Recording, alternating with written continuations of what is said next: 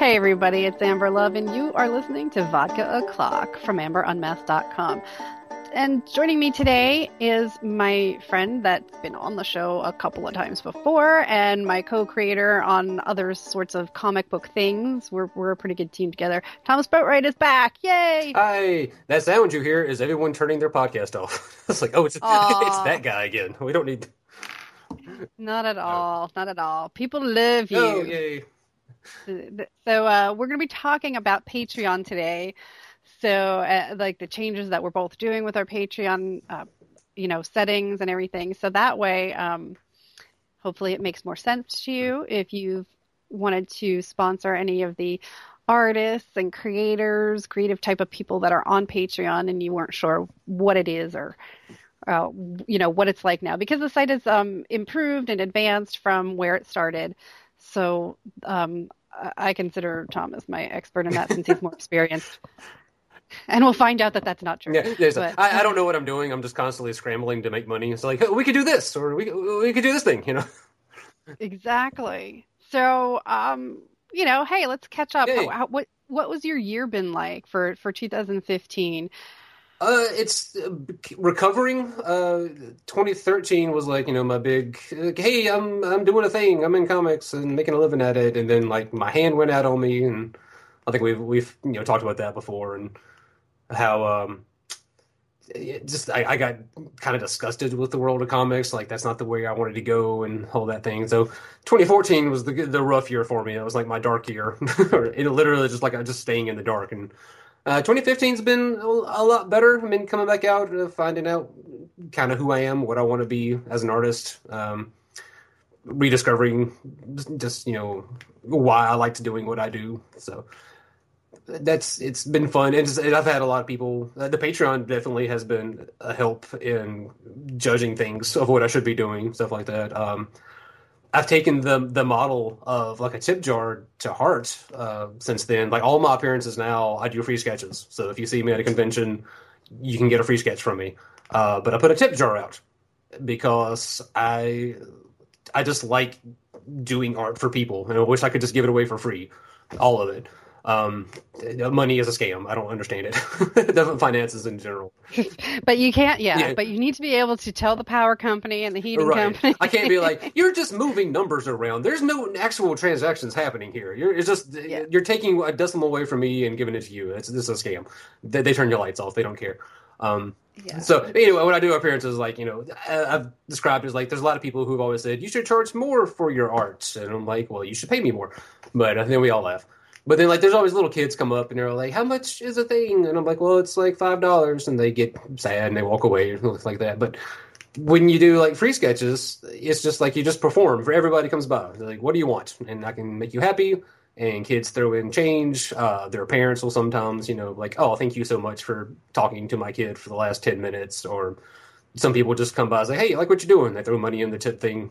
So it's it's it's all evened out. It's like whatever you know I would lose on like drawing a Batman for someone because it took too long. Um, I get to draw like something I would have never thought of for a kid, and it's you know it's, it's more satisfying in a way. Okay, well, one of the reasons that this ends up being kind of controversial is because people say, you know, like you said, your art is you know it's worth something. Your time is right. worth something. The the years that you've cultivated your own talent is is worth something. Um and it's it's interesting because this goes back to my pre comic book life. Um i had a, a witchcraft teacher um from salem who actually told us uh, because a lot of people would um you know they they get pedantic about about anybody charging for the time of getting your tarot cards read right. or you know putting a, a, spell together for somebody. It's like okay well when you go into a catholic church there are these candles that you can light for yourself and the priest that you can talk to for free. But you know but it's really not. It's a catholic church. It's like the biggest uh, you know art collection and wealth reserve right, right, right. you know that there is. And you know short of like the koch brothers i mean let's face it the, the, vatican is pretty well funded. So you know so when it came to witchcraft and, and, and she said look you know there's no reason that your time isn't valuable. If you're taking 30 minutes to an hour to talk to somebody and you know that's how is that any different than sitting at a bar where you're going to be spending money at a bar right. you know or sitting at your hairdressers you're going to be you know spending money at a hairdresser. So you know thinking that any kind of talent no matter what that talent is is worth something. Um, i like a tip system too but the problem is is i've been a person who's tried to work for tips and it's really really hard. Right yeah. It's it's um, it's definitely judging like working for tips or not, not working for free but giving away on your own terms i think and it's you know that's totally yeah and so that's what brings it to be different like as opposed to like when i was the world's worst waitress right and, um you know making two dollars an hour for somebody else and trying to make tips you know off of that was atrocious but it was also their product their building mm-hmm. their everything. So, um, but when we're talking about our creative outlets, it's about us and our team and getting them paid. Oh yeah, definitely, and, yeah. And especially when it comes to things like self-publishing, um, you know, if you're an author publisher or uh, you know an artist and you're putting out your own your own books. Oh, definitely. Yeah, I, I won't work for free or just work for tips or that back end deal because back end deals are allowed. There is no such thing as like money on the back end. Um, yeah, I mean, we have some great success stories um, in comics, like you know things like Walking Dead and iZombie. Right. But well, you know, when I rare, it's, it's so, so, rare. I, I, was with a publisher and I was like, "Look, I'm I'm killing myself for nothing." And I was like, "You you think Mignola and like Eric Powell they get paid? No, they don't have page rates. That's all on the back end." It's like that's because they're Eric Powell and Mike Mignola. They they're past this. You know, they they've yeah. already got paid from whoever back in the day and. They're they're they're a different level than like me just drawing some book for you that I don't know if anyone will ever read. Yeah, I mean the fact that you know like people put them as you know like featured guests at comic cons or that they have special signing time. Yeah, they're, they're, they're famous enough they can like Skottie Young, uh, that dude. He wakes up in the morning, just draws whatever he wants, and sells it for like two hundred bucks. Yeah, it's just like and he he worked his way. He up, worked. Man. He worked his way. You know, he got in front of the people. He did. He gave the people what they wanted. You know, or not. You know, not pander to them, but you know, he he found a fan base, and so he so you you can't compare me or like another artist. I'm like you should just do like him, just draw something. It's like, but I, I, nobody knows me. That's that's the thing. It's and I'm curious though because Skottie Young is somebody who his his thing really took off because of his particular style and getting put on those Wizard of Oz books. Right.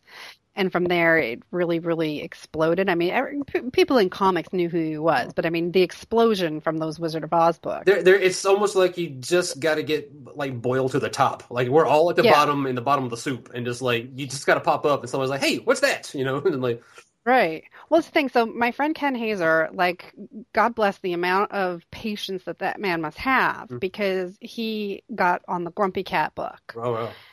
Well, he's been doing basically years and years and years worth of free work. Mm-hmm.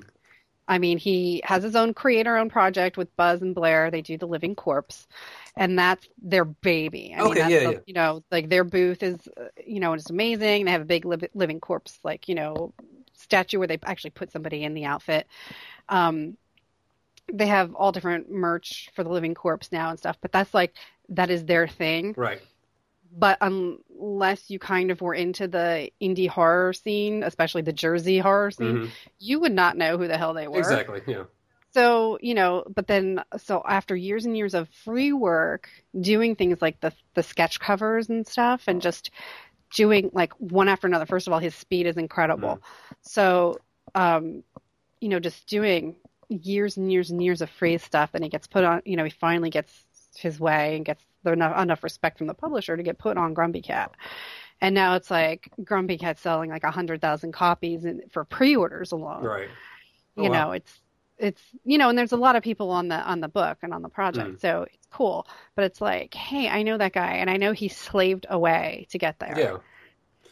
Um, you know, hey, I don't know. well, it's, it's, you know, you just got to get you get the right person to say who you are. Um, I follow a lot of like the like internet critic guys, like Nostalgia Critic and uh, Cinema Snob, those guys, and I saw them on a panel, And somebody asked him like, "What does it take to be an internet reviewer now?" And they were like, "I don't know how you would do it because we did it long before people had cameras." Is it like the level of quality that you have to start with is so far beyond like what they started with. And they they mentioned uh, Red Letter Media, and they kind of went over when Simon Pegg uh, tweeted out or just shared like, "Hey, look at their Phantom Menace review."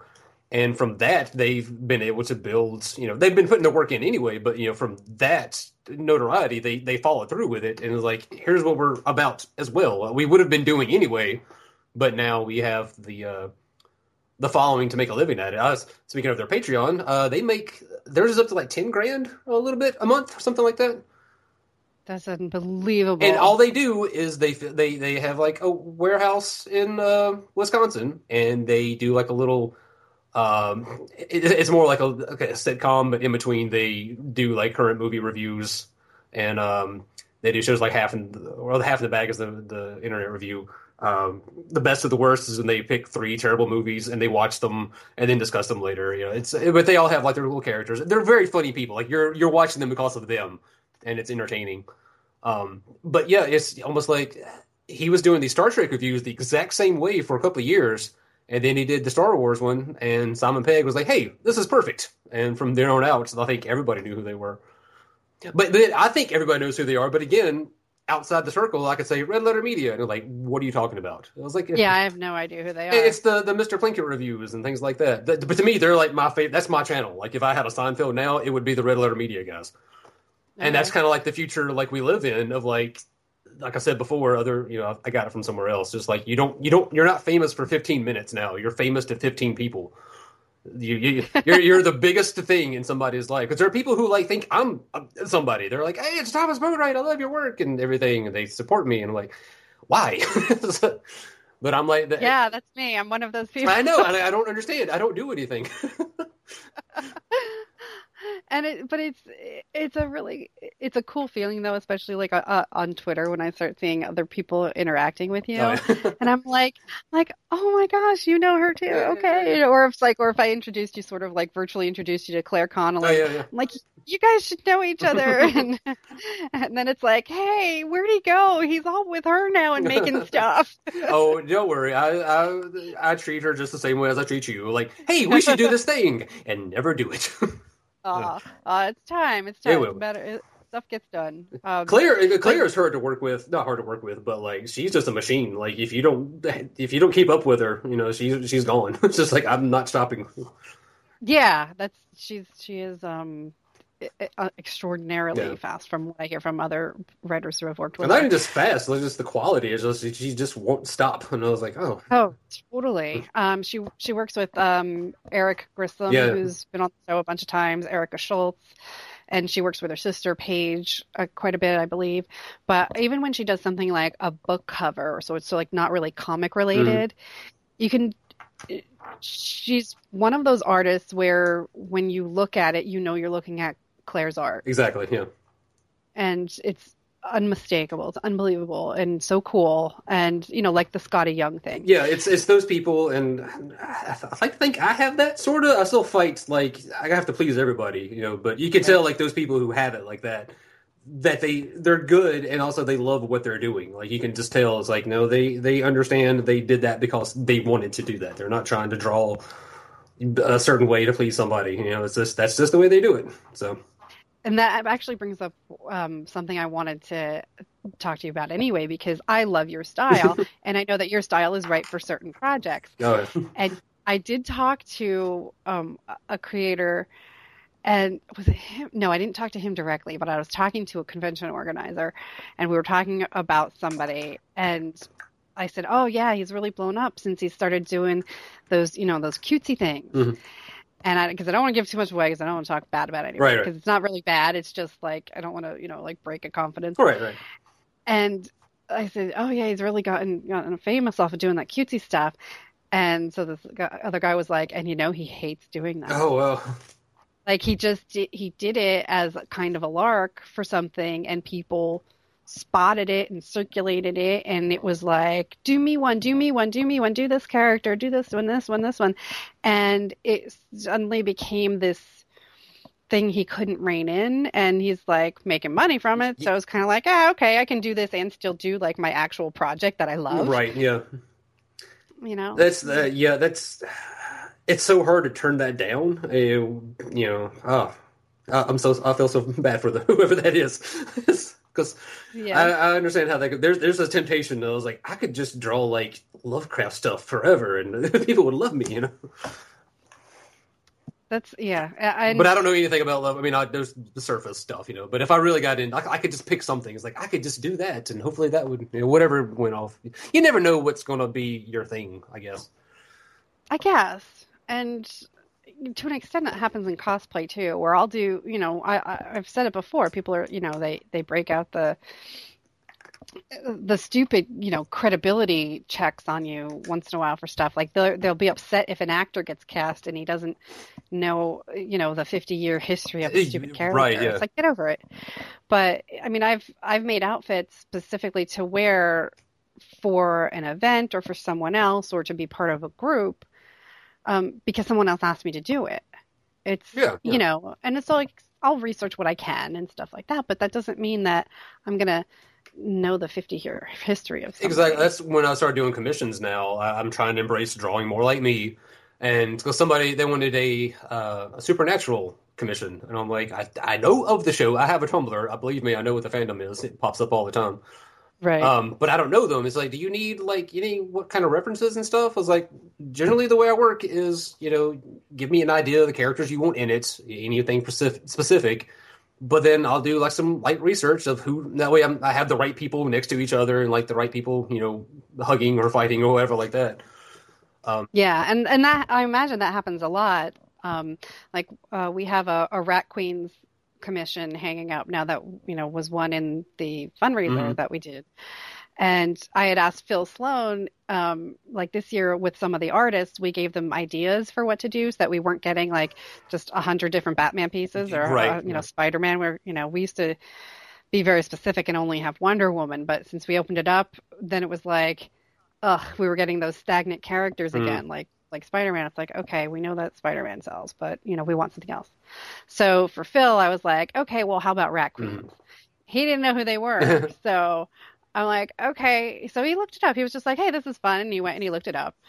Um, but I imagine that happens a lot. Yeah, it's and like, and then people will try to ask me, like, "Hey, do you? What about this thing and this thing?" I was like, "I don't know. I just did a commission. I don't know anything about it. I just tried to learn a little bit and please the person, you know, when I was drawing. I when I doing free sketches, I was like, "Can you draw whatever, like some internet meme?" And I'm like, "I don't know what that is, but I live in an age where I have a, a little smartphone, or I have like you know a mother box in my pocket. It's like I can just look it up. If you tell me, you know, what specific is there a specific version you want, you know, that kind of thing. So well, it used to be that you had to send them back out to one of the white boxes. Yeah, just like can you be like, go find one, find me a reference, you know. Yeah. The only time this happened is like most people are okay with it. Just I draw so like murky and like you know watercolory.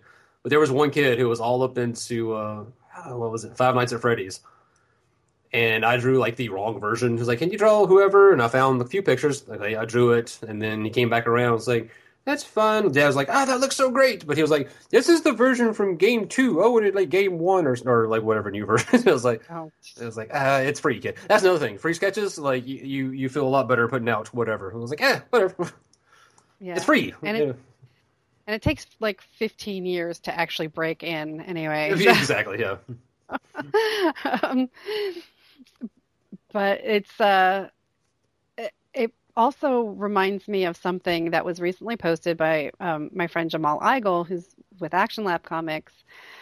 Um, I didn't I didn't read his whole post because I kind of like know what it was what he was going to say mm-hmm. for it. it. He's no longer interested in um, selling artwork from the things that he used to work on with DC. Right.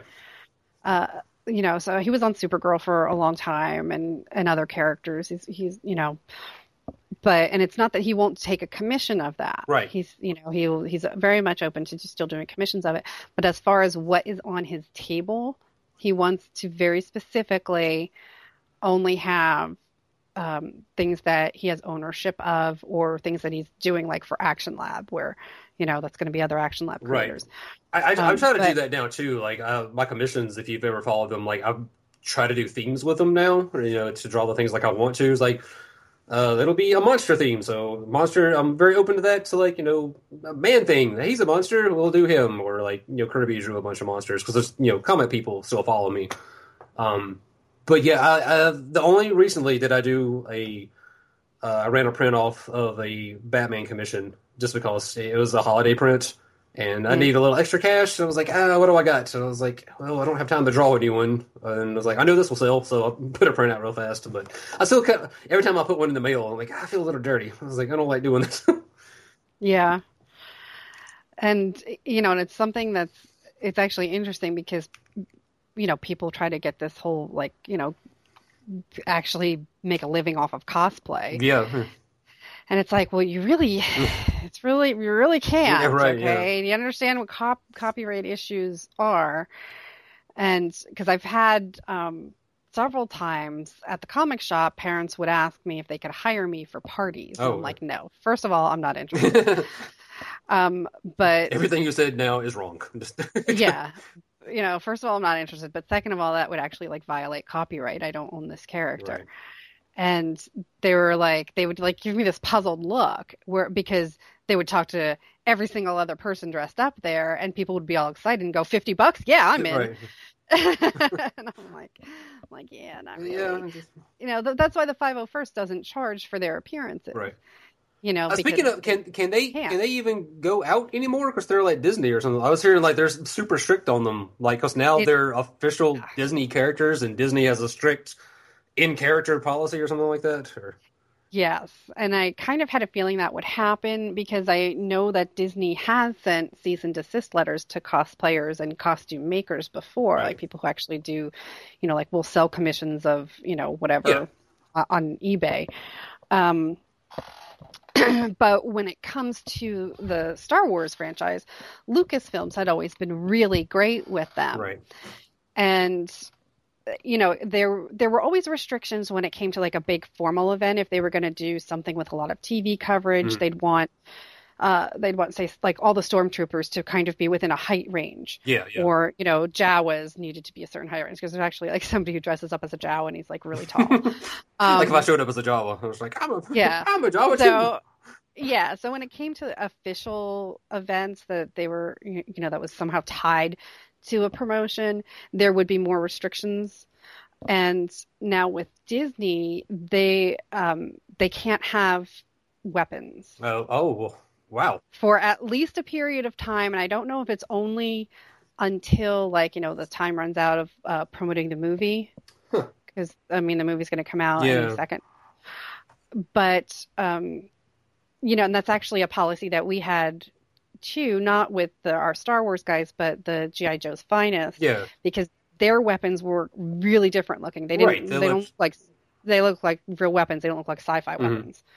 You know, I mean, like you know, like I can tell the difference between a lightsaber and you know. Yeah, yeah. even like the the classic Star Wars weapons were based on actual like World War II guns. They they put enough little doodads and cylinders and stuff all over them to you, you could tell it wasn't like a real gun, so to speak. Yeah, and unfortunately, it's with um, you know, with some of the franchises and some of the characters, they are made to look more realistic and more tactical, and mm. you know, with a fantasy flair to them. Right. Yeah, you know, it's like with all the the bandoliers filled with bullets mm. and stuff like that, and so, um, you know, so we actually had some guys back out because they're like, well, we would just look like guys in in you know BDUs then, like we wouldn't look we wouldn't look right, like anything. I'm like, okay. I mean, it's you know, because if you have something like, there's a dude who would walk around Comic Con as Mr. T, and he had like this giant ass, like six foot long bazooka, oh and it's like, okay, so you're kind of just gonna assume that that's ridiculous and fake, yeah. or at least whatever not working. Yeah, yeah. Um, and uh, you know, so unless it was something like that, we, you know, we would kind of just be like, if you guys want to do photo ops, because that was always a big thing at, at the comic shop, was we would try to get photographers too. Leave them in your car, take them out for your photos, mm. but don't stand in front of the shop with weapons. Gotcha. That's kind of that's just kind of our thing. So, um, we've never, you know, we've never encountered a problem. We also asked for no slave Leias every year. Oh, thank because, you. I, I am so sick of seeing that. Just as you know, a little. I, I know yeah. another rabbit trail. Just like you know what, it's not. That's not cool anymore. It's not there. It's I, you know, I support not putting it on the merchandise because it was literally the only fucking version of Leia you could ever get, if you could get her at all. You could get her at all. Like I went to, uh, I've tweeted this. I was like, I was at a Disney store like maybe a month, maybe last month, and they had all this like new Star Wars stuff coming out, and like the little tiny little BVC things are were super detailed now. I was like, oh look at this classic series, and there's like all my favorite Chewies, and there's like one Leia, and it's the Slave Leia version. I was like, I don't want that one. She's no, I want. I want like the, the I don't any of them. Just give me any other version. Anything else? That's just it. It's like she wore so many different things. Like she, like Han wore the same fucking thing all the time. and I've got five versions of him. Yeah. Like she changed. She had a wardrobe change like every other scene in a movie.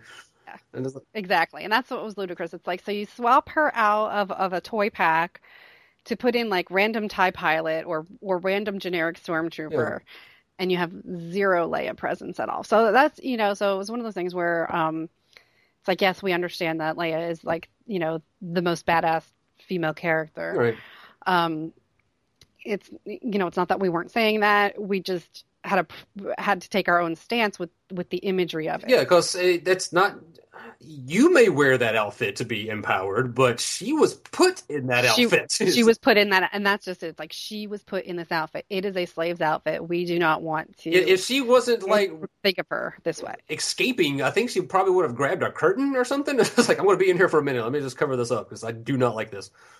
Yeah. So, I mean, I know Carrie Fisher has talked about it and she thinks it's really empowering. She's like, oh, look what she did in that outfit. And it's because she was in that stupid outfit. Right. And, you know, and I think she's kind of like balanced the line with it, and that's that's all we've tried to do. You know, I think she's she's like she was saying, like there's nothing wrong with wearing it, but in this particular instance, uh, she was captured and against her will made to wear that. It was like I'd be pushing. It's like, can I get the version of me when I had a gun and I was running down the hallway trying to save, you know, our friends and stuff like that? Here's the thing. Here's the thing about about you know a real life person and this outfit. Uh, not only was it Princess Leia being forced into the outfit. It was Carrie Fisher forced into that outfit. Yeah. And she was told by George Lucas that she was fat at age 19 or 20 and needed to lose weight. Ah, that's right. Yeah, yeah. Because they want to hire what, Jodie Foster. and it's like you have got to be kidding oh, and uh, you know so there you can see it you know from one film to the next the the change in her um you know jennifer lawrence has probably gone through the same fucking shit yeah. you know and uh, you know so it's like there's more to the slave Leia outfit than just like, oh, but she killed Jabba. Yeah, like there's there's more there. So especially when we were doing events with, you know, where there's going to be kids around. You don't know if the wind is going to fly up your skirt. Right. You know, I mean, it's just a loincloth. It's not like it's a big right. skirt. Or if, if uh, or if she owned it, if like the rest of the Return of the Jedi is like, you know what, I like this outfit. I'm going to rock this for the rest of the movie. Let's go beat up the Empire in this. You know. Yeah, it's so it's just you know, plus uh, you know our events, we had a lot of them during really cold weather. Sometimes oh, it was beautiful yeah. weather, but sometimes it was really cold. And even me, you know, in my Wonder Woman outfit, there were times when I was freezing my butt mm-hmm. off.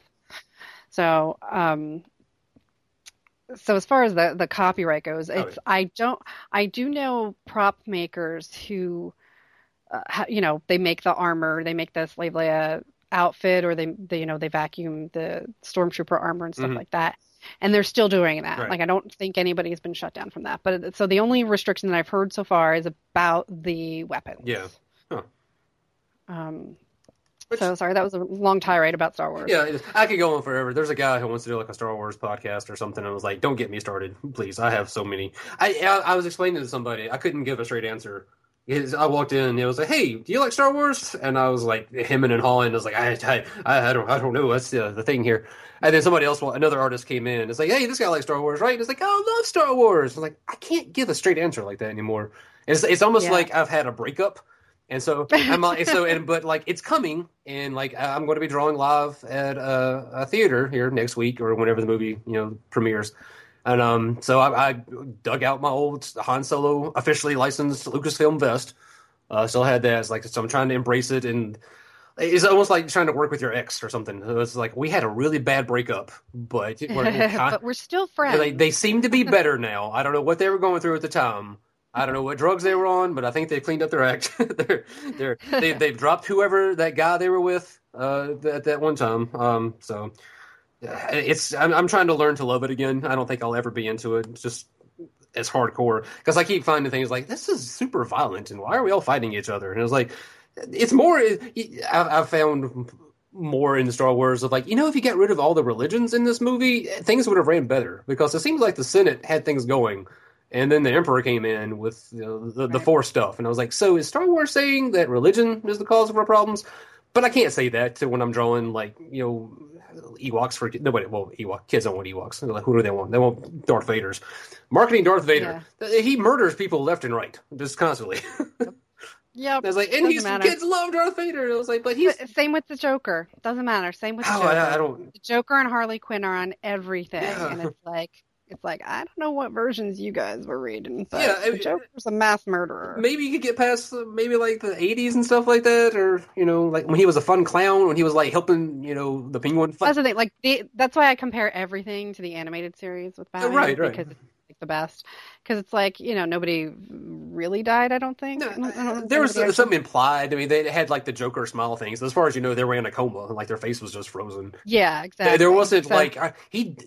There was no episode where the Joker cut his own face off and mm-hmm. then had it sewn back on somehow. I'm not mm-hmm. sure how that works. Yeah, that's, that's not how. Or other other people wearing other it. people wearing the Joker face, you know, for kids. And now when you go to Barnes and Noble, you can get like that story collected with your own rubber Joker face to wear around. That's fun. Ugh, yeah, but but yeah, I mean, but this, it's funny, you know, thinking about this and copyright because, um, uh, yeah, unfortunately, I was uh, I was just modeling a few days ago, and after the morning class of figure drawing, they were actually going to have a workshop on copyright, and I couldn't be there. I had to actually leave, but I would have loved to have sat through it. But a friend of mine, Joe Sergi, has written a book about uh, comic law for creators. Okay. That's out now, so people can go check that out. But it's really funny because, and, and ironic, ironic, I guess, that uh, you know, talking about Star Wars, that now I have my new shirt to wear for whenever I get to the movie, uh-huh. and it's a Redbubble shirt. It is not officially licensed. yeah you know, kind of like it's not really violating copyright because all it says is "I love you," but it's the Star Wars font. Uh, yeah, it's just enough. I remember, you know, oh, I had yeah. a friend. It's like they don't really make this, so because they don't really make it, I had to go to somebody else. Yeah, it's a gray area. It's like it's not a bootleg because nobody else makes this, but at the same time, yeah. I know what they're doing. You know, it's yeah, it's not like somebody took Greg Hildebrandt's art and put it yeah. on T-shirt that they sold it's for themselves. almost parody, but, but not quite. I don't know. I had a, a friend of mine. Uh, there, well, there's a couple. They work uh, as a uh, they're acrobats at uh, at Ren fairs, and they're they're on the road like you know 11 months out of the year. So they never get to go to any kind of comic convention, though they love gaming and that kind of culture. Um, but recently, they got to go to the NC Comic Con for like one evening, and before like she hung, they hung out with us and she was like, um, "So how do you get like how does the copyright work? How do you like how do you draw? How do you legally draw a picture of Batman and sell it?" I was like, again, this is going to everything we've talked about. I was like, "Yeah, there's gray areas. Uh, if you're small enough, they don't sue you and things like that." it's like, "Oh, that's interesting." And then I saw her after she got back from the convention. and It was like, apparently, copyright doesn't exist because she was coming from an outsider and just looking at it strictly as a business. And I was like everybody is selling everything. There's like T-shirts of stuff. I don't think anybody owns. And I was like, yeah, it's it's it's one big gray mass at a comic convention. it's everyone's selling commissions and original arts and stuff like that of things they don't own. And any any lawyer, if they really just wanted to make a, they could probably shut them down. So, and anyway, it, uh, it was fun to have an outsider just come in straight to a convention and look at everything happening and be like, "Oh, this is it's lawless. It's a wild west out here, isn't it?" Comics are the wild west. Yeah. Like, little little bit dystopian too. Like bit, yeah. every man for themselves. Um, so let's you know get back to the the tip jar philosophy yes. here because um, one of the things you do obviously like Patreon is the online tip jar mm-hmm. that we both use. Um, but you all you know the festivals and things that you do, you're not doing like New York Comic Con and C2E2. Like you're doing like not yet. Cool, I, I cool festivals. Like, well, basically, I just hang out at uh, the Lawndale Shopping Center. That's where Acme Comics and they have a side store. Acme Comics presents. Um, Uh, there's a Geeksboro, which is a coffee house cinema that's you know it's full of like, they have a TARDIS in there and they they show all sorts. of Sarah Donner plays there uh, a couple of times a year. Um, of course, is darling, yeah. and we love her. And she has, and she has a Patreon too. If you didn't know, it, she just launched. She just launched it, so. and it's great. It's about saving kittens and stuff. So look. Yep her kitten videos are fantastic. Oh, I, love she... I, I didn't mean to, but I made her cry because when one of her Aww. kittens had passed away, like I saw that. Yeah, it was one of the ones that we were all like cheering for, and then it passed. And like I, for my own therapy, I drew my characters, and they found a little kitten, and um, he got in that show. Like I had an art show at Geeksboro. And she was coming. It was like, "Hey, there's uh, the picture there." And I told her the story, and she's kind of cried a little bit. And then, like the next morning, before she left, the owner was like, "Hey, you can go." I told her she could have it, but uh, whenever it came down, but he went ahead and took it down for her and gave it to her. And I was like, she was crying, so I was like, "Oh." So it's yeah. it, it's fun. I was like from across the internet. I barely, I mean, I've talked to her maybe twenty minutes combined in the last two years that I know her. Um, but just like how like two people can connect now over you know arts and creativity and just the internet and things like that. That was that was fun. Well, you had you had another kitty saving, kitty attempting to oh. save moment recently too, and I know that you, uh, you know, just like Sarah uses her her art and yeah. music to help with kittens and, and, kitten rescue and stuff. So do you, and you know, once in a while there's a vet bill to be paid. Right. You know, that's that's what you go to. You do what you got to do, yeah. and you know, so just unless you're going to cry, yeah.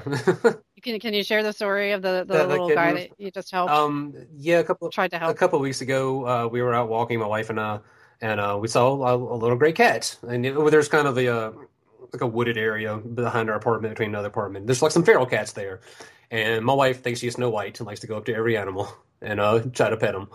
And I was like, leave the cat alone. It's, it's fine. It's just one of those ferals. Like, no, I think it has a collar. Uh, before she get close, it like jumped off.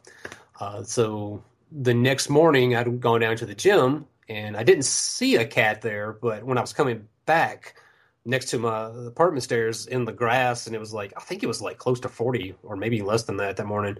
There was that a little gray cat laying there, and I'm like, is that the same one? And but it it looked like it was dead the way she was laying. But I got a little closer, and she kind of moved, and I like I said, kind of talked to it a little bit, and it started meowing and like crying in pain, and not just like a meow, just like a. It, it really. I'm not gonna try to do the sound. It's terrible. Um, but yeah, it really hurts. So we gathered it up. Uh, I got like a large towel.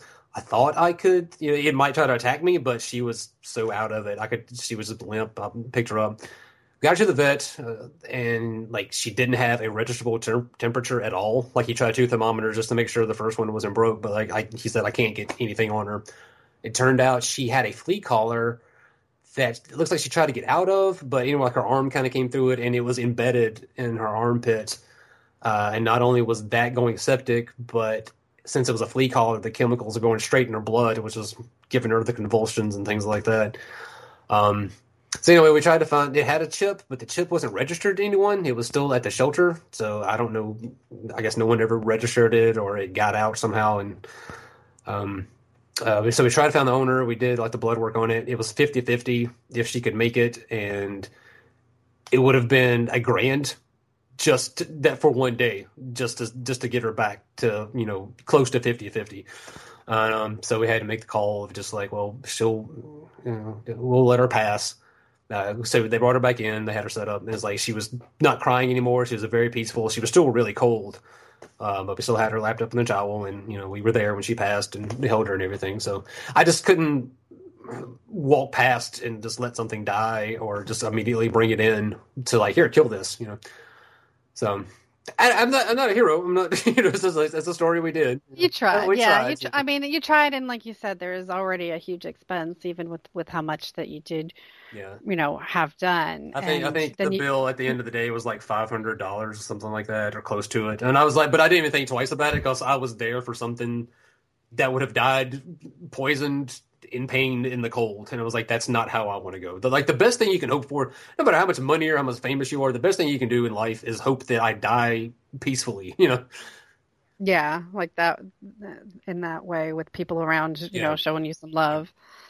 Um, and then you made a painting of her. Yeah, I did a little painting. That was again my little therapy of just, you know, uh, but yeah. So that's how that's how you get through. And you've got critters at home. So. Yeah, we we have the two in which we hugged way too much that when we came back, and then he bit me. So I was like, I hate all cats. Oh, yeah, but we love them, and it, you know it's really super cool when it something you know something artistic came out of something so sad. Yeah, that's you know I'm, I'm that's that's all you can do is just that's what art and stuff is. Like you have to deal with things and you try to express yourself a certain way. And um, listen, I didn't post that painting for sale. Like I had never uh, posted the uh, the one I gave to Sarah for sale. Like I, I didn't put it anywhere. It it just happened to be in the stack of paintings I was showing the guy for the show, and he's like, I want to put this one up. I was like, okay, but I put not for sale on it. And so I was like, oh, Sarah's coming. I can actually just hand it or give it to her. So that was, you know, a nice little roundabout therapy for me too. To like, here's a thing you made me. Uh, this is how I felt better, and you know, so. Oh, that's good. That's good. I'm sure she loved uh, it. Yeah, she did. And, like she started crying and like hugged me, and I was like, "I'm I'm sorry, I didn't mean to make you cry." I was like, "Yeah, I saw a tweet yeah. that was like Thomas Bower is making me cry," and I'm like, "Uh oh, what did he do? what have I done? What what don't I do?" So, um, yeah, so you do these cool live demonstrations though too, and how did you how did you get that gig, and what exactly? Um, I've done like you know, live, I've done like live painting and stuff like that because Acme and like some Acme Comics and like some of the like a couple of coffee shops and things like that have been like trying to support. Uh, Greensboro is really cool for art in general, um, and so I don't really do comics anymore. Like I haven't done my own book in like forever, and so I basically I just draw now, and I, am comfortable like setting up drawing live, and so it's like, hey, come do some live arts, you know, like that. So I just really enjoy doing that. Um, like I did like like if there's going to be an event one day, I'll, I'll, the first thing I'll ask like, hey, do you want me to come draw for free, and then you can uh, raffle the picture or burn it. I don't care. I'll just you know I'll put out a tip jar while I'm there and talk to people as they come by and tell them who I am. I hand out flyers and was like, hey, for a dollar a month, go to my Patreon. You know, you don't have to buy anything from me. Just give me a dollar. And what changes are you making or working on for the new year for your Patreon? Because I'm changing mine drastically. I've tested it out this year to see, um, you know, how I could even, what it would even do for the show. Right.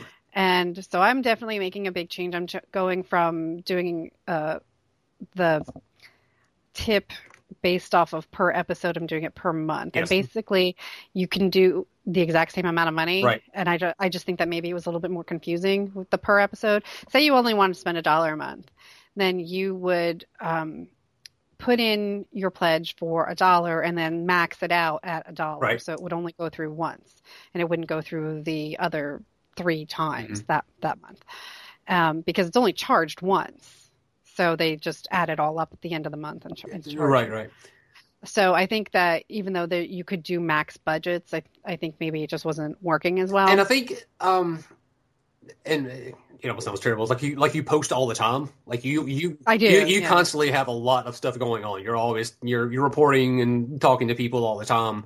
Um, I think the per uh, creation works better. Like if you're making short films, like you know, you put out something every couple of months, or like you're working on, um, I don't know, like you're making a long form movie or something, and you're going to post a scene as you go, or like uh, Sarah Donner's, I think is uh, per creation, but she's going to do it like per video, or I think it's what she's putting out. Sure, some people do like per song, per song, and things like that. So it might it might take time to arrange a song, or like I know she one of her goal uh, reward things, not rewards. Uh, one of the goals is to uh, to do a Broadway cover album, but she needs to buy the rights to those songs or to rearrange them or to make the CD to do that. So that's what that's where her money is going towards. So when you whatever song she puts out, she gets all that money. She can use that money to uh, pay for the next creation and so on and so forth. But I think for like me and you who are constantly like posting stuff that we're doing, just trying to stay in the eye of like you know whoever you talk to, um, whatever thing has set you off on Twitter. just uh, like whatever I felt like drawing that day, just you know that kind of thing. It just I think it works better just monthly. Just here's one payment to cover all my nonsense. Yeah, so I think um, even though to me I thought that it seemed more fair to do per episode, um, because I was like that way, you know, you're only tipping if you're getting something right. like in return. Like i wanted to make sure that you felt like you were getting right. something and i think i think generally just the way because you're also running everything off of your your own website too. And so i think the patreon right. for you will it will it, i think it will work better to be like you're supporting me in creating this lifestyle. There here's a little window into the, the, the to the thing that is me you know? Yeah. And um I so I went through and I checked other people who do blog sites mm. and podcasts and uh, you know and I noticed they were all set up as a per month uh, pledge platform. And so that so I'm like okay. And they don't even have have rewards the same way that I do. Like I have you know I, I was doing rewards. Like I made the basically the and I admit admittedly so I'm not a professional voice actor but you know an, an audio recording of one of my books. Mm-hmm.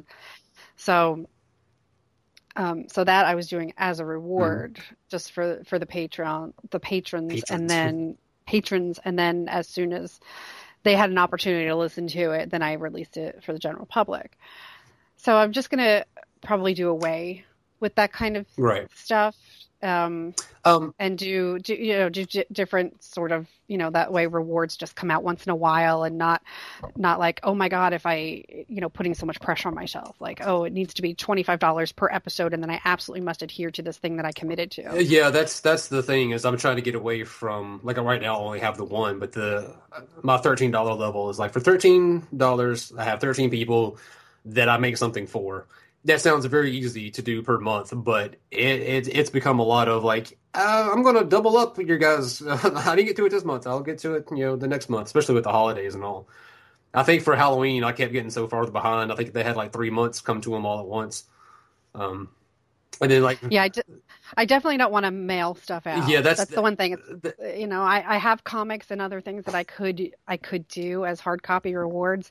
I'm like, no, no, that is way too much a hassle. I've been looking at like you know the same thing. Like, what are other people doing? Uh, Ben Templesmith just started his up, and that that's a dude that I am like.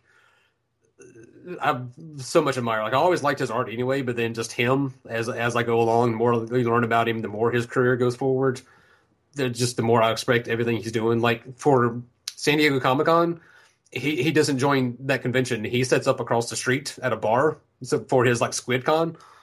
And so like he, he he's cool with the uh, the owners and everything. He's like, hey, I'm going to buy beers, and it's like, come over here if you want to meet me. You know, uh, buy something from the bar, and like you know, I'll sketch for you. I'll talk to you as long as you want. You know, but he's having his own little convention across the street and so he's gotten away from drawing. I think he even has like his rule too, where he doesn't want to do any commissions or sell any art that's not his.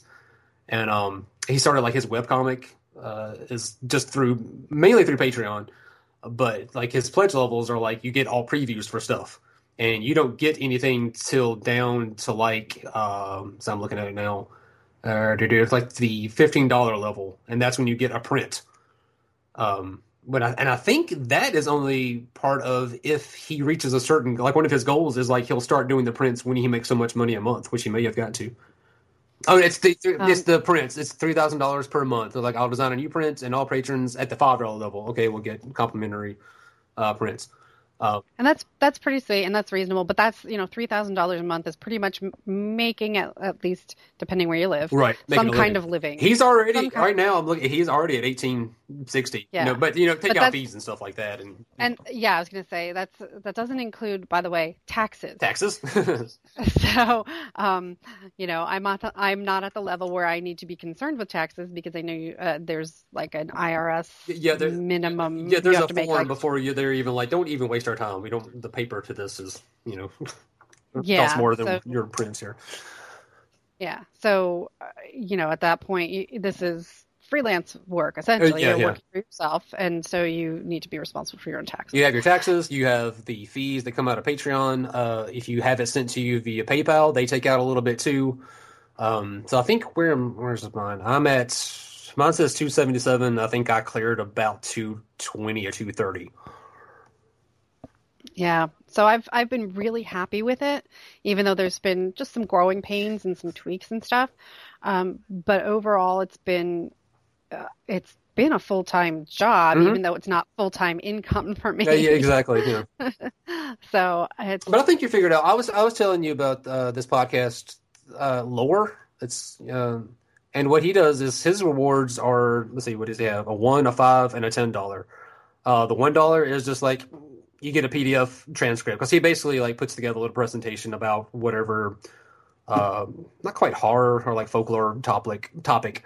Um, and then the five dollar pledge is you get a mini episode. Like usually his episodes run about thirty minutes uh, and they're and they're bi-weekly. So on the off week on his Patreon, he posts like a little five or you know, seven minute, a very under ten minute little episode about something. So it's something that's not completely researched. It's like, hey, here's a little thing. It's still the same format as the show, but it's just like a little mini version of it. So that could be something you could look into doing of like whatever if you cut out something here or like you could like whatever guest is like, hey, what tell us a story that we'll put just for Patreon only for like you know five minutes, or hey, do you know a joke, or just something, just something to put in between that's only for the patrons that could help for you.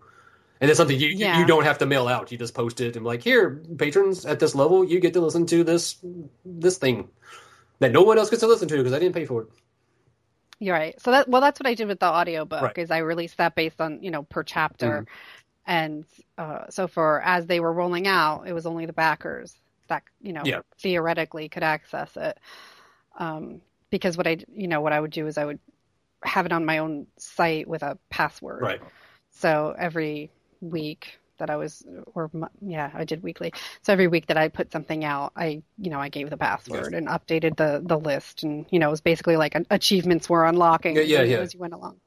But um, another friend of mine, Elsa Henry, ha- has uh, started her her Patreon too. So um, she's been on the show a couple of times uh, talking about different disability issues and being a creator.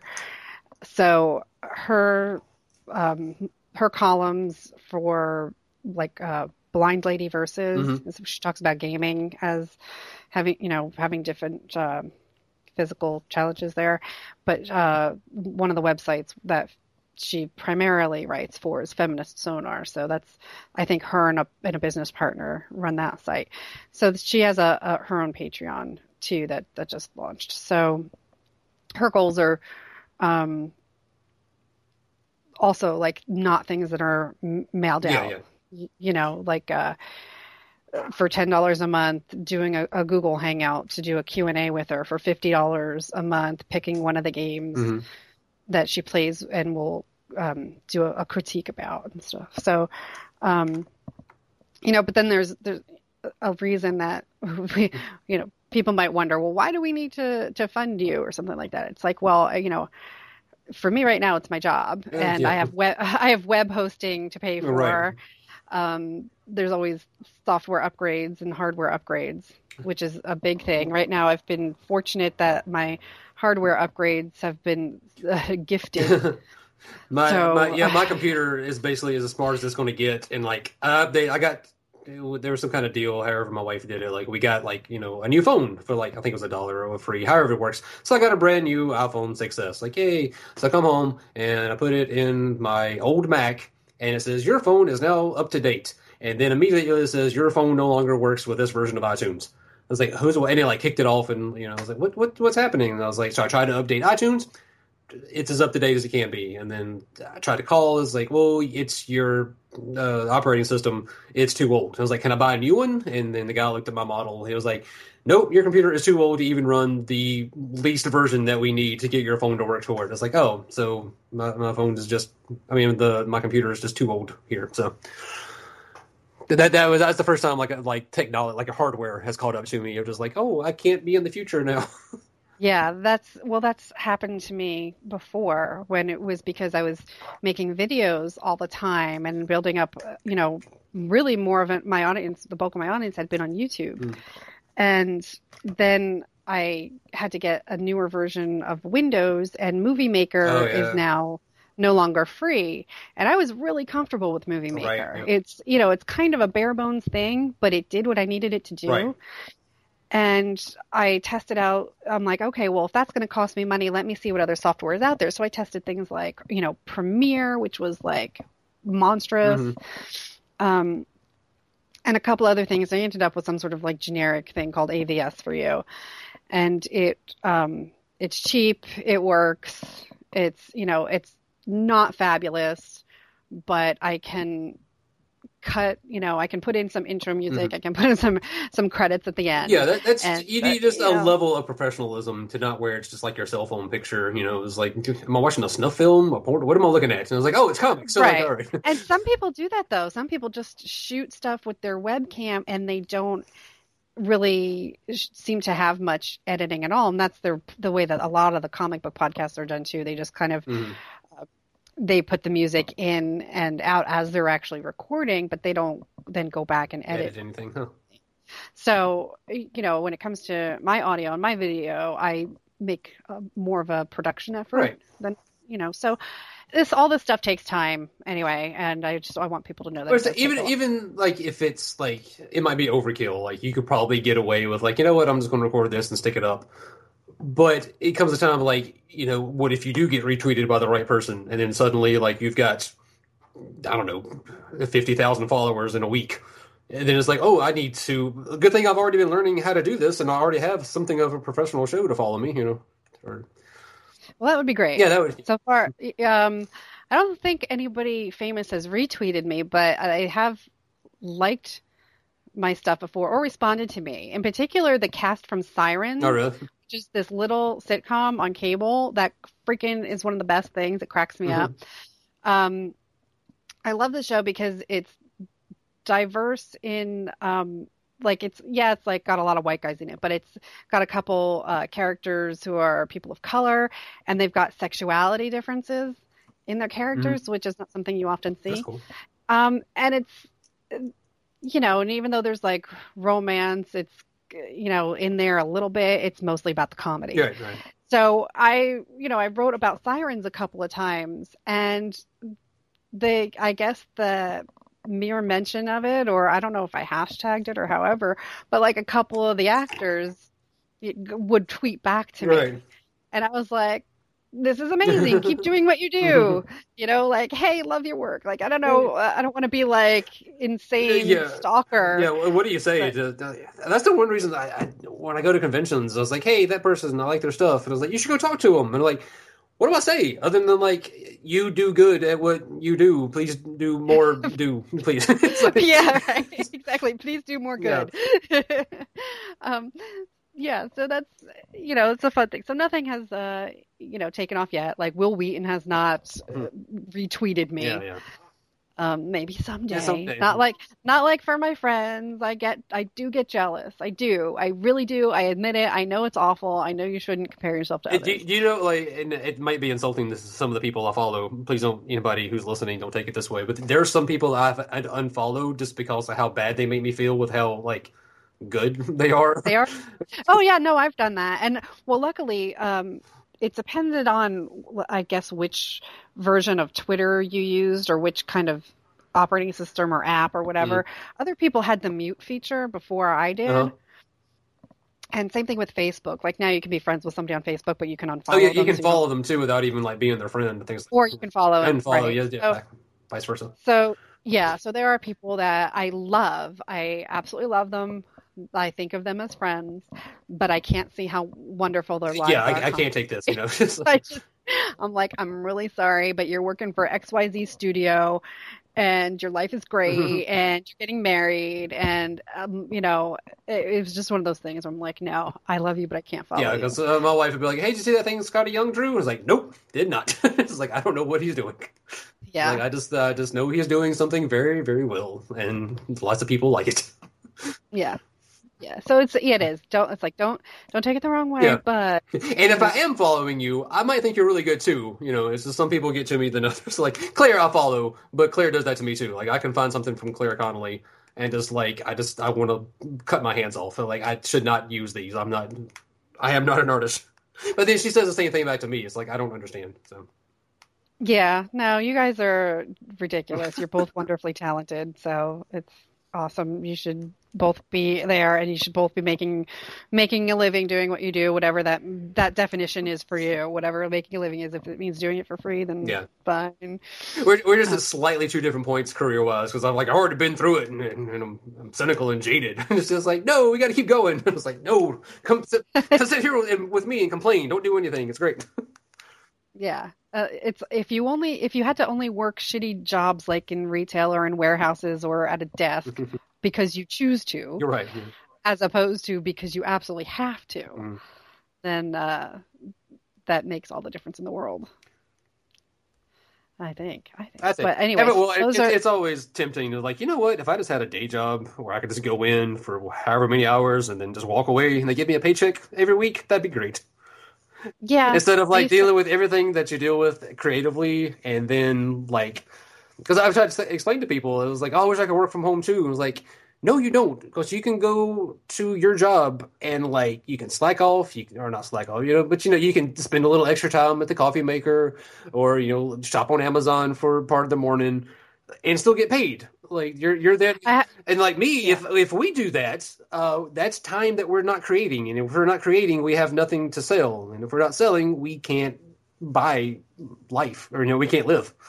Right. Well, that's true. So I was the book that I'm working on right now um, I I had to. I was doing it during the the National Novel Writing Month challenge. So if you guys are regular listeners to the show, you've heard me talk about it a billion times. I've never heard you um, mention that once. No. Okay. So yeah. So anyway, so I was trying to keep up a, a daily word count in order to meet the challenge. And since the book's not done, I'm still trying to maintain some kind of word count, even you know but I, I took a few days off and and did and didn't have any have any words that day. There were no words. Oh no.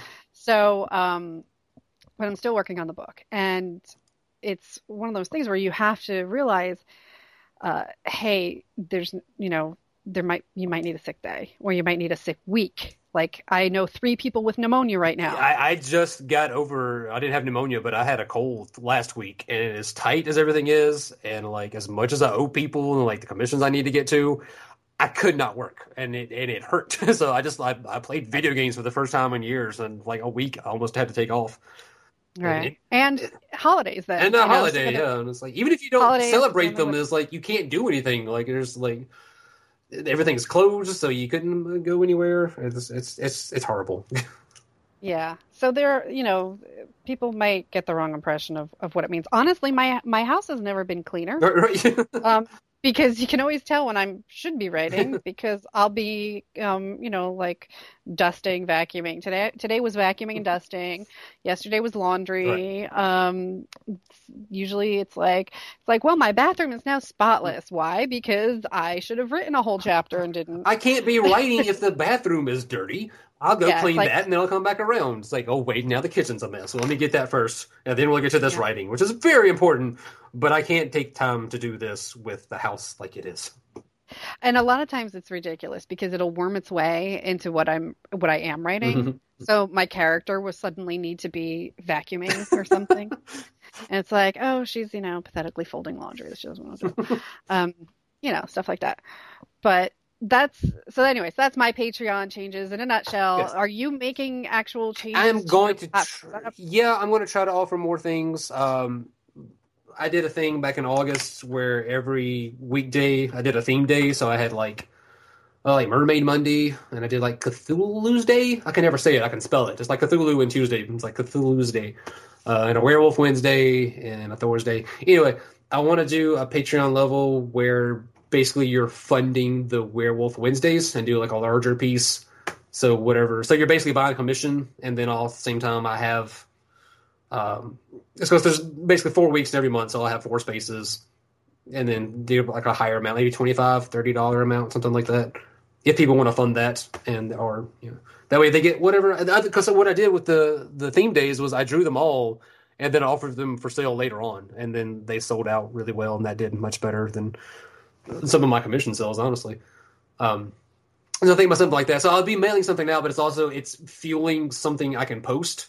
So I don't want to do some. A lot of commissions are just like, hey, draw this obscure character for me. It's like I love doing that. Same time, you know, I need something to put out there that's me. So I'm like, I want to do this, fund this for me. I want to find levels like that and more. I've I've started doing a print thing where I can draw it with like pen like normal, then make a copy of that and hand color it. So it's still like not a mass produced print, but it's a thing I can make more than one of and then just kind of run some color over it at a lower price, of course, not like a full commission price. So I get like one image per month of like a print. Still mailing things out.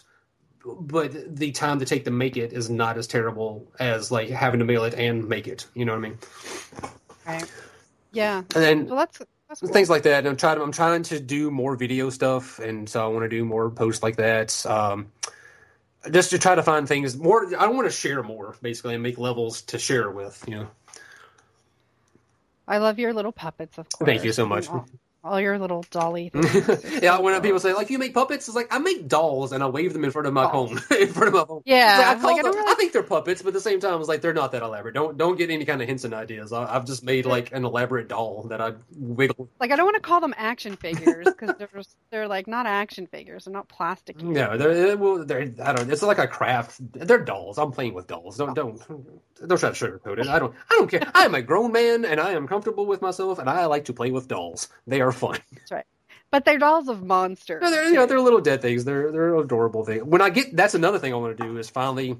I wish I could draw the way I, I mean I could write the way I draw of just like this is me just put it down on paper and move along with it. I was like if I could write like that because I'm trying to make it more perfect or I'm trying to tell something epic. I've had this idea of a Jabberwock adaptation for like two years now that I have not got around to. I don't because I have like a dozen different ways I'd like to do it. Like oh, it, it can make it more special. Like I don't want to do just a straight adaptation of the the poem. I was like I could make a statement about war, or I could say something about you know this and that. And I was like, I need somebody to just smack me in the head and like do this. I'm like okay, I'll, I'll draw it that way. And then then I felt like I could move on and write more things and.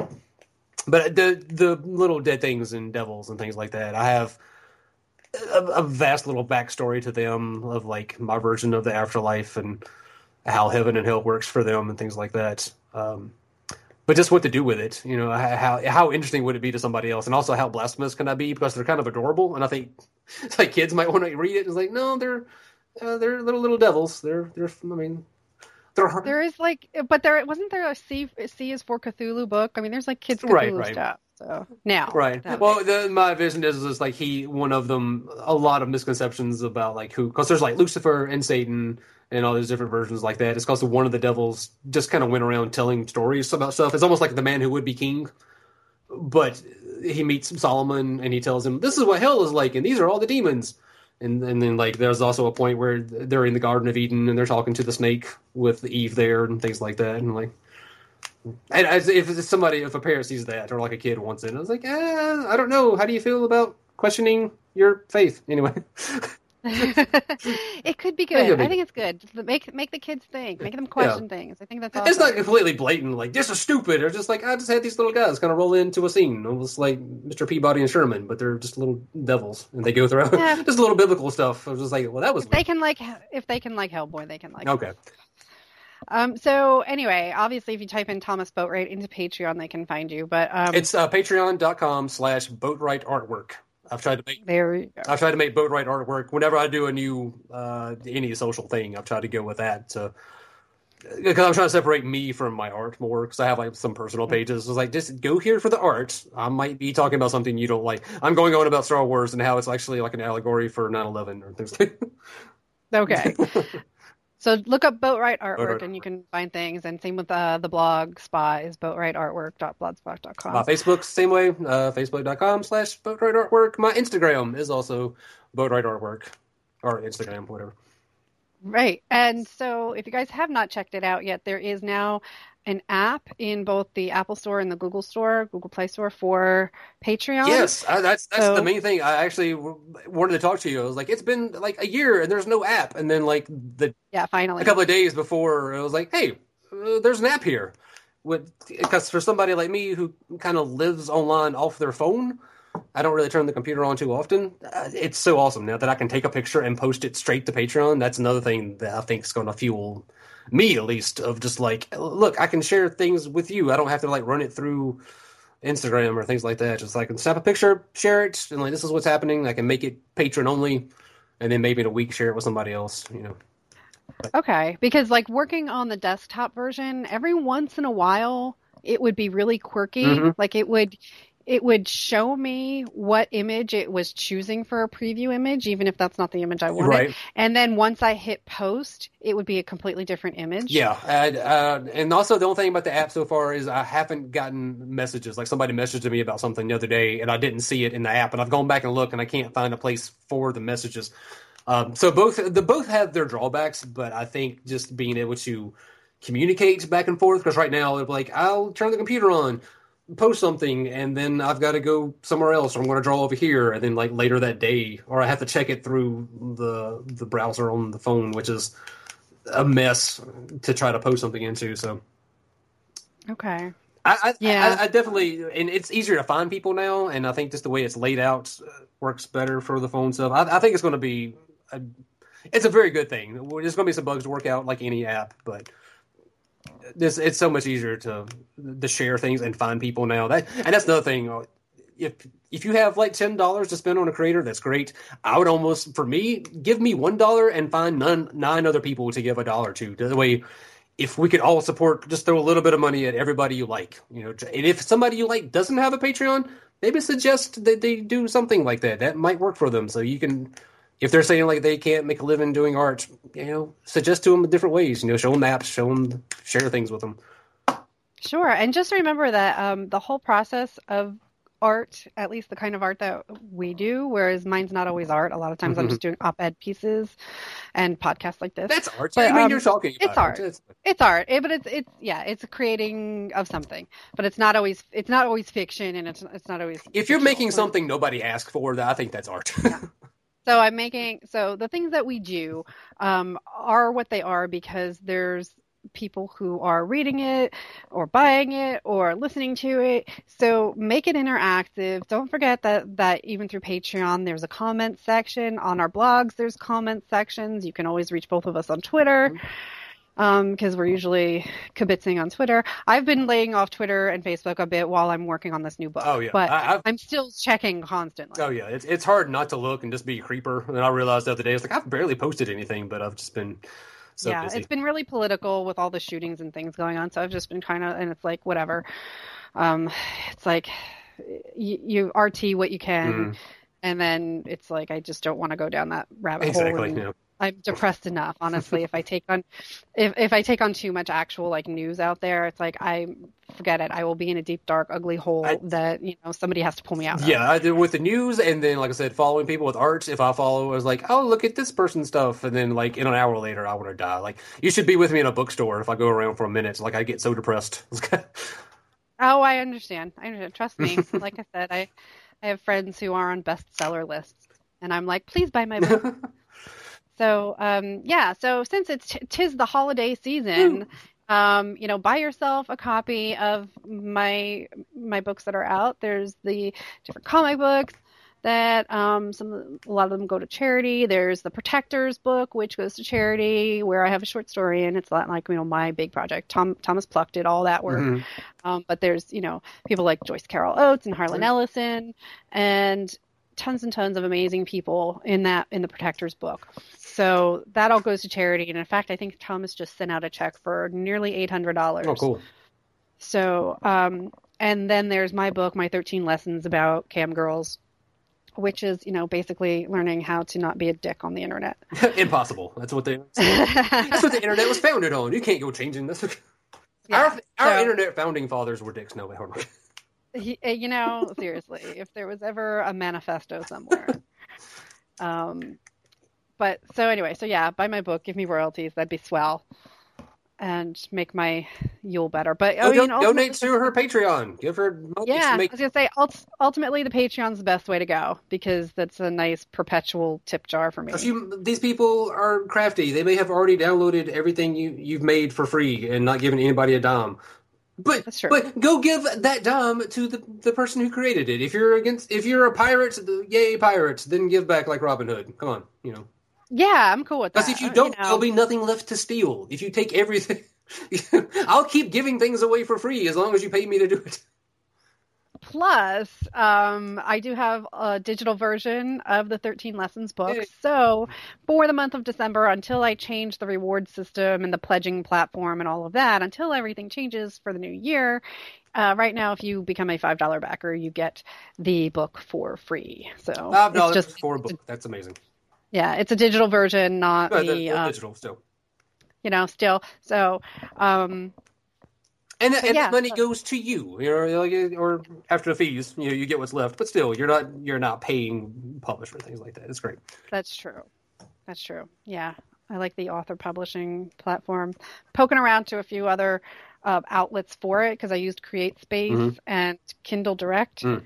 for the first one. So now that I'm looking to get my mystery novels out there, I'm checking into a couple different options. But I still, you know, I'm still kind of leaning towards towards the uh, Kindle. Yeah. Um, just because that was it was super easy to do. Um, and then I will be talking to you actually because I, we need to uh, make the cover for the first mystery book because Thomas, if you, I, I think a few people have probably seen the cover because I've actually posted it finally mm-hmm. for the for the first book. So. Okay. Um, we need to make it so that appropriately wraps around if there's a hardcover version. Ah. I, I mean, a hard copy version. Gotcha. So we will be doing that. I hope, hey, and hopefully more. There's we have plans. We've had plans for years. Like, hey, we should do this, but neither one of us make enough money to take the time to do it. That's true. That's true. So, but guys, thanks for listening, and um, Thomas, thanks, awesome for being here. You know. Hey, well, I mean, I, where else would I be? I'm always here for you, Ember. That's awesome. yep. There's just so much love here, guys. Uh, so you've put up with us for this long, and now pay us, and we'll shut up. Give us a dollar. Yeah, yeah. So uh, you know, enjoy your Quantana Yulemas, um, of whichever you're choosing. Uh, solstice is coming, so um, find me on Twitter at Elizabeth Amber. I'm on Twitter. Or something. I think I'm T underscore Boatwright, but I may not talk to you. Go find go find Boatwright artwork. I if go find pictures. I'm out there. Just just find me. Yeah, he's find him more on Instagram. That's that's probably better. But uh, I'm on Instagram too. I think I'm on Am- Amber Unmasked on Instagram. My name is different on every platform, so you're um, you're losing that branding. Yeah, so at least if you go to Twitter, you can just ask me what my uh, username is for whatever. All right, thanks everybody. Thanks for listening. Thank you.